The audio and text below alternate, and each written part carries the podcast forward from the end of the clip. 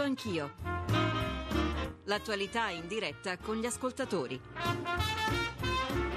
Conduce Ruggero Po.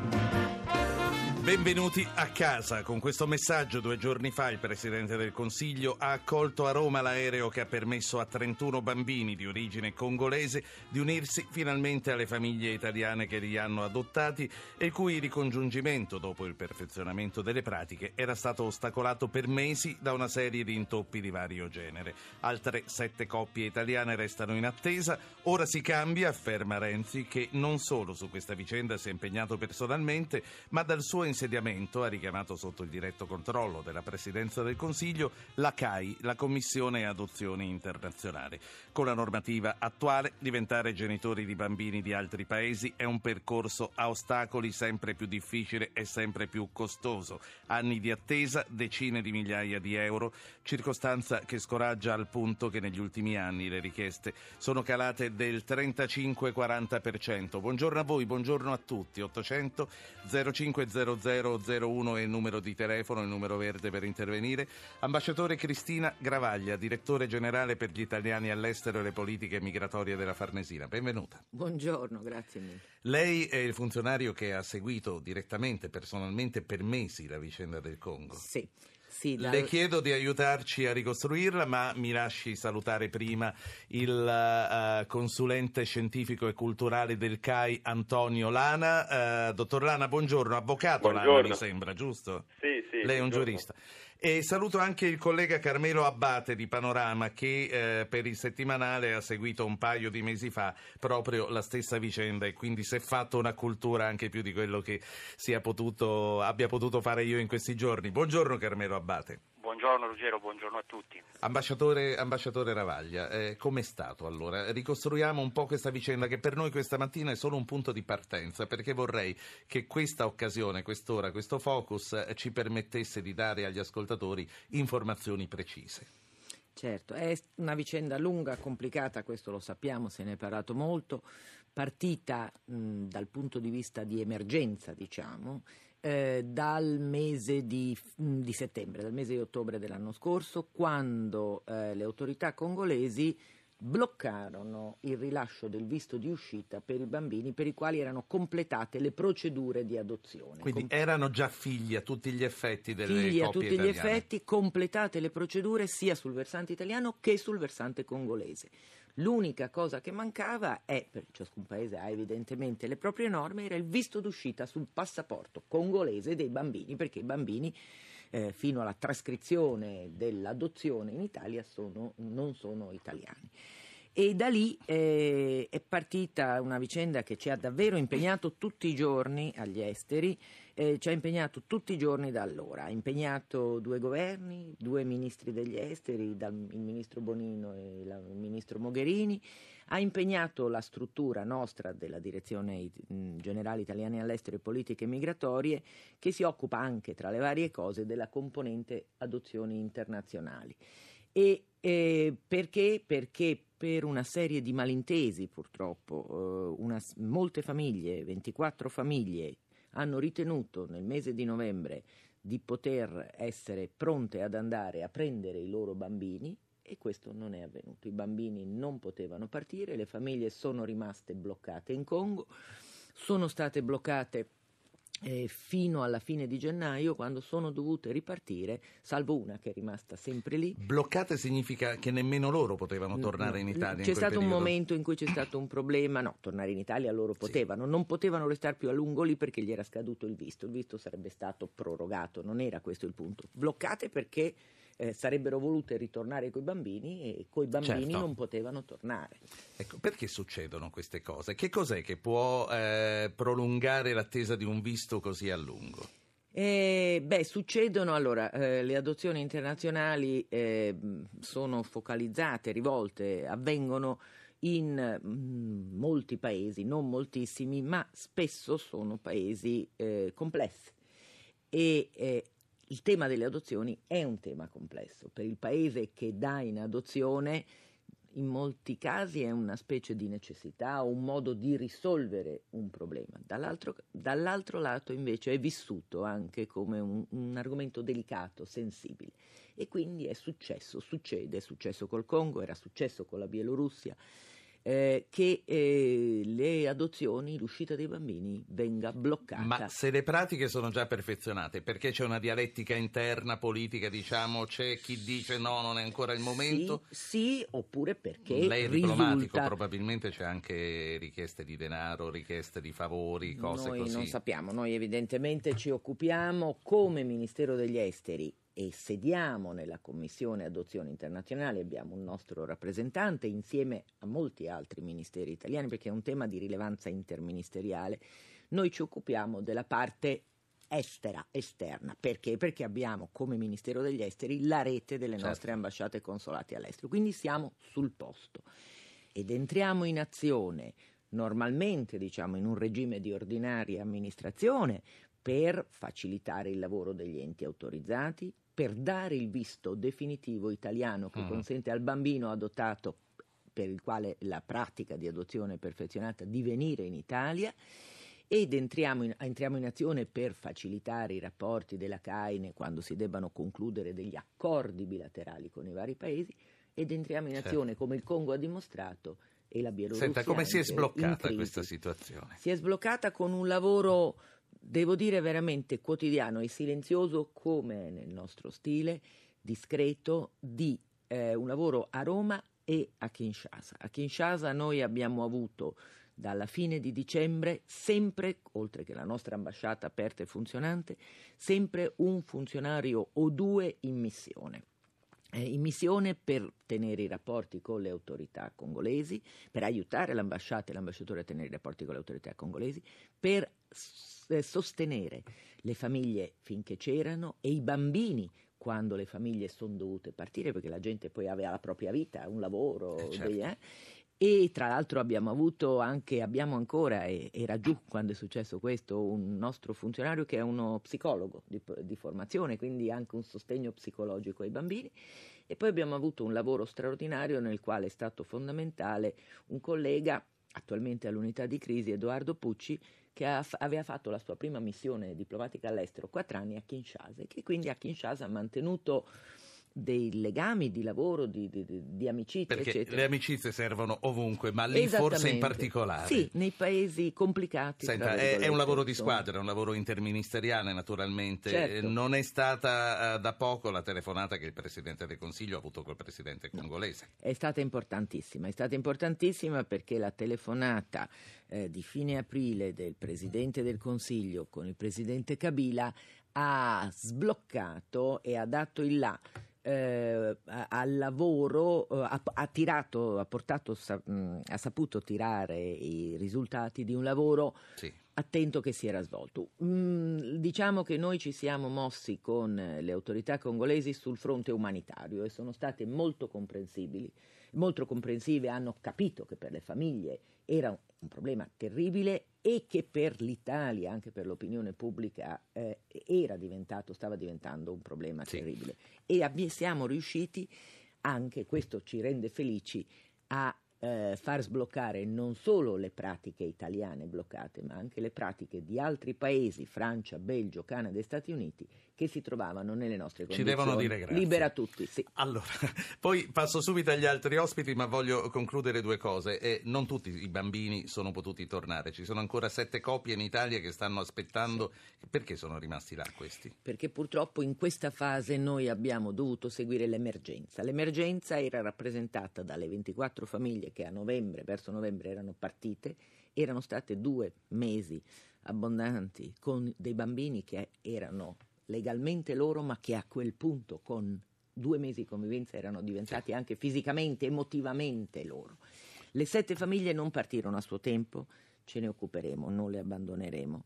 Adesso abbiamo risolto questa emergenza terribile. Questo per quanto riguarda il Congo, rimangono altre questioni aperte, altre in via di soluzione come la Bielorussia, vorrei che ne parlassimo prima di concludere. Ora voglio passare agli altri interlocutori, c'è anche già una prima ascoltatrice che aspetta di parlare, le chiedo ancora un attimo di pazienza, intanto la saluto, è Elisa che chiama da Genova. E aggiungo agli interlocutori che non avevo potuto salutare prima anche il presidente dell'AIB che è l'Associazione Amici dei Bambini che è Marco Griffini. Buongiorno Griffini. Buongiorno a tutti quanti voi. Ma voglio ripartire... Una, una, ricostruzione della vicenda del Congo non molto corretta. Comunque. Allora, poi lei avrà la possibilità di intervenire Grazie. e di eh, ricostruire. Eh, anzi, cominciamo da lei, eh, perché io poi la vorrei chiudere col Congo e passare alle altre certo. questioni sì, dalle no, quali ripartirò col CAI e con Antonio Lana. Prego. Ecco, no, in realtà sembra, sembra quasi che noi enti autorizzati abbiamo mandato giù le famiglie allo sbaraglio, in realtà non è così, la ricostruzione va fatta correttamente. Noi siamo stati in silenzio fino adesso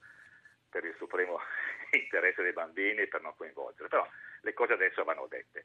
Cioè, quando c'è stato il blocco, il 23 settembre del 2013, il blocco dei 12 mesi annunciati, la Direzione Generale dell'Immigrazione del Congo ha emesso una lista di 55 coppie e questa lista è stata fissa negli uffici della direzione queste 55 coppie, di cui 31 italiane, eh, potevano, partire, potevano partire perché le loro pratiche erano state emesse prima della data del blocco, 23 settembre 2013.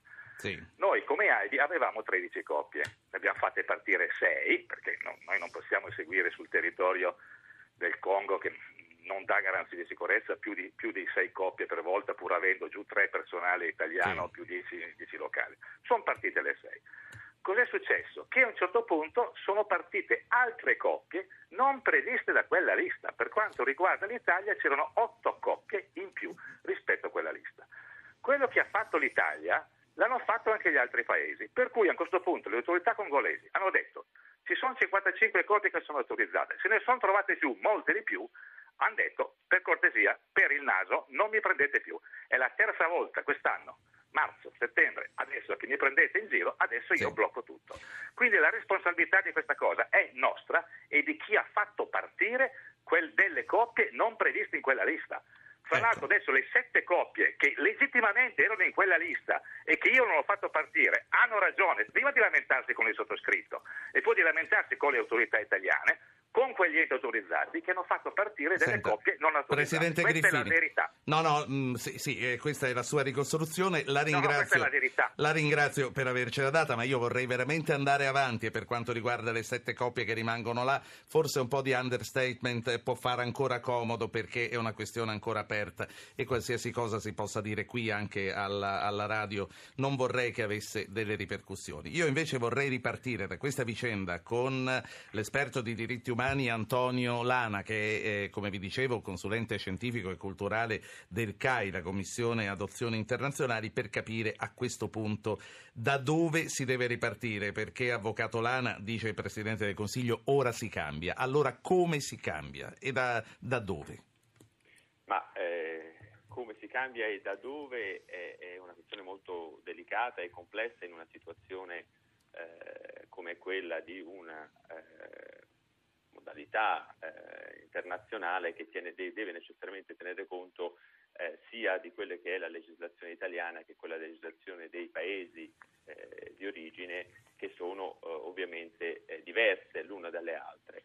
E direi che si deve partire, eh, tanto per rispondere subito alla sua domanda, da quella che è la convenzione che disciplina tutta la materia, che, quindi, che è una convenzione internazionale, ovviamente la convenzione dell'AIA, eh, che eh, pone come principale eh, obiettivo quello della tutela eh, dei minori, la tutela dei diritti umani e la tutela del superiore interesse dei minori ed ha come eh, diciamo, scopo principale quello di evitare che vengano eh, diciamo, operate delle eh, attività eh, di eh, vendita dei minori, di sottrazione dei minori, di tratta dei minori. Questo diciamo, è il punto di partenza che secondo me è fondamentale tenere in considerazione. Un altro elemento, sempre nel superiore interesse dei minori, che la Convenzione diciamo, sottolinea in maniera importante, è quello della considerazione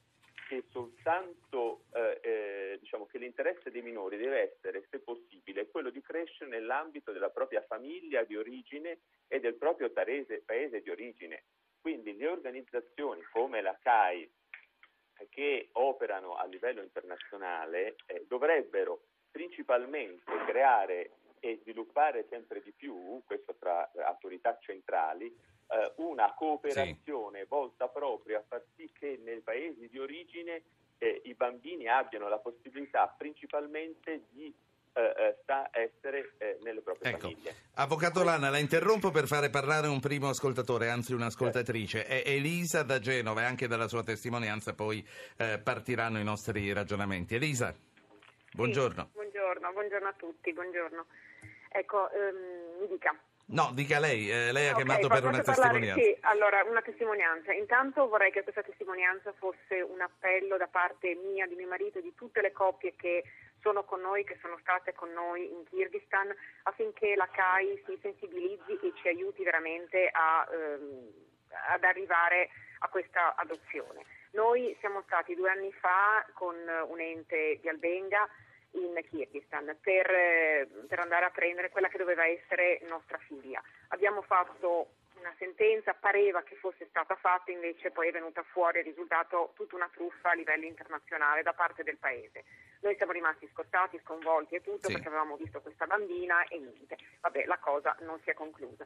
Ci siamo rimessi in gioco, abbiamo mh, quindi fatto una, abbiamo mh, conferito di nuovo il mandato nella Federazione russa e a tuttora siamo in attesa.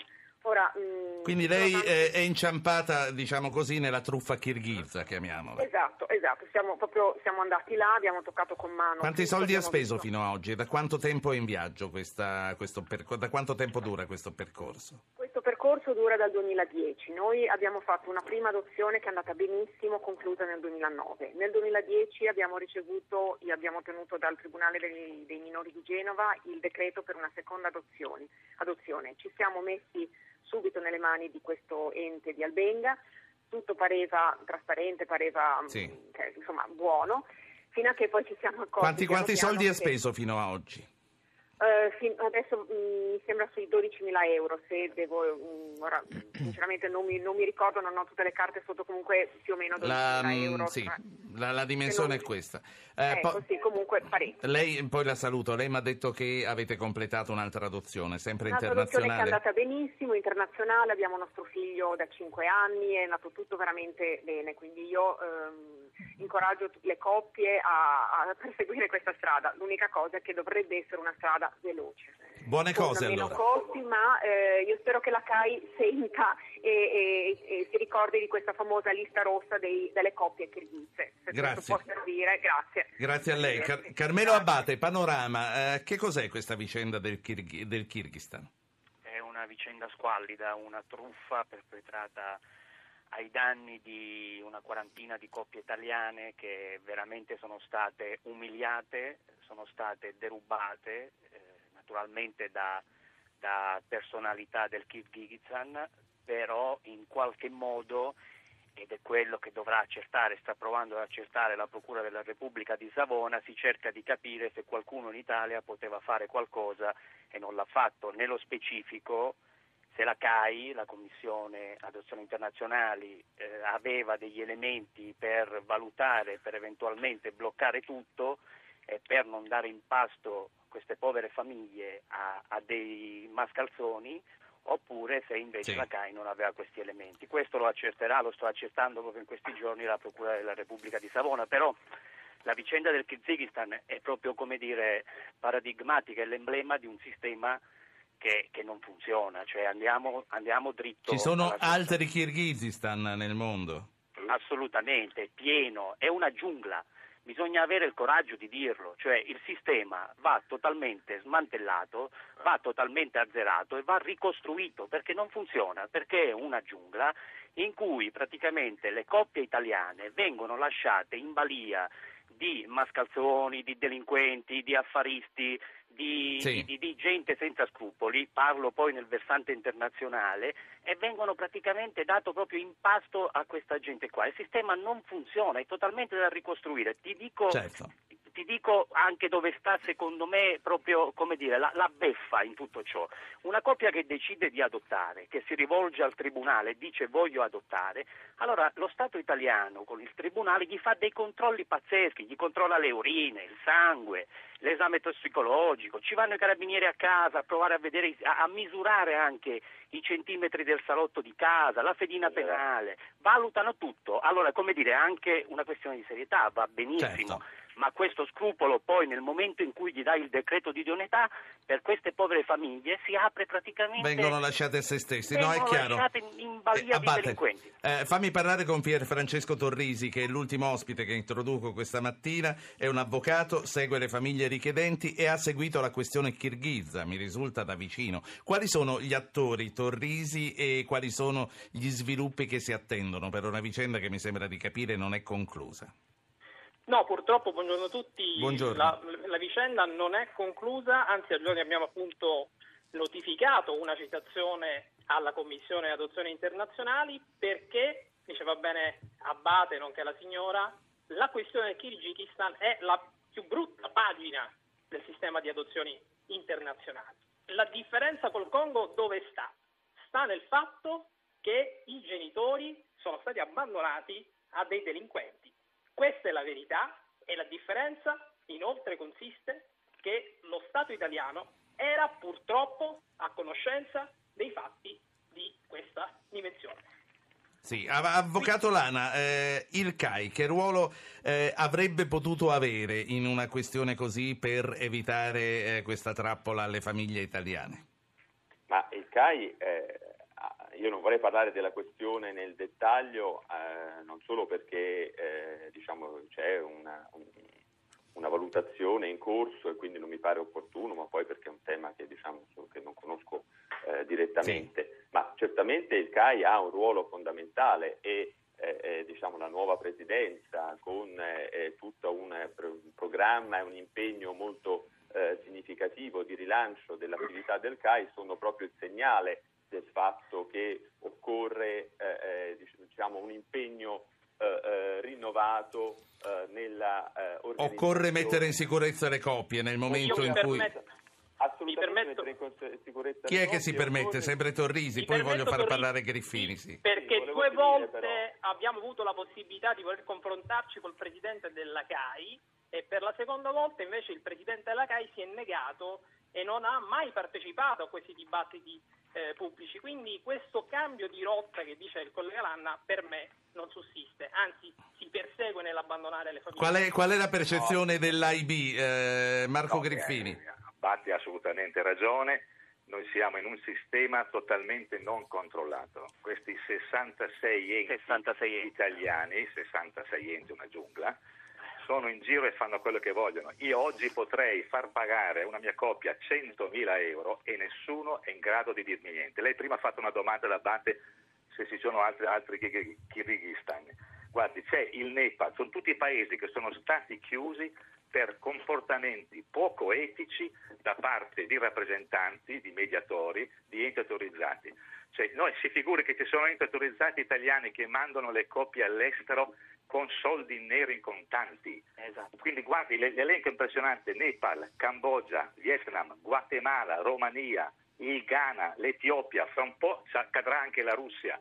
Posso Quindi questo è un sistema, è un sistema, questa è la seconda causa della crisi delle adozioni internazionali. Molte volte noi ci domandiamo perché è così difficile dotare all'estero, Sì. perché noi abbiamo trasformato, e Renzi l'ha detto in maniera molto chiara durante le primarie, una frase che, da- che tutti non l'hanno capita. Eh, attenzione che mandare una coppia all'estero vuol dire inserirla in un mercato. Questi bambini abbandonati, Esatto. che non contano niente, Sì. quando entrano nel circuito dell'adozione internazionale valgono Siccome, tanto. siccome non vi vedo, lei è Torrisi, lei che sta parlando. No, io sono Griffini, Ah, Griffini, no, è- Griffini, perfetto, perfetto, va bene, ma- va, vabbè, tanto... Nel senso che avendo lavorando in 31 paesi, noi abbiamo la percezione proprio chiara di cosa sta succedendo in Sentite, eh, voglio, voglio eh, richiamare di nuovo eh, Carmelo Abate, poi devo fare parlare un'altra ascoltatrice che chiama da Narni. Chi è? Chi è? Scusa, sono Antonio Lana. Sì, prego. Sì, a questo proposito vorrei dire, proprio per la complessità che è stata tratteggiata dai colleghi, eh, si ha contezza del fatto che la ristrutturazione e il rilancio del, eh, di un'autorità centrale come la CAI non è cosa che si può fare in alcune settimane. In alcuni sì, ho capito, mesi. però, però Eh, per, la prima, per la prima volta, Lana, per la prima volta c'è un presidente della CAI che non è un membro del governo.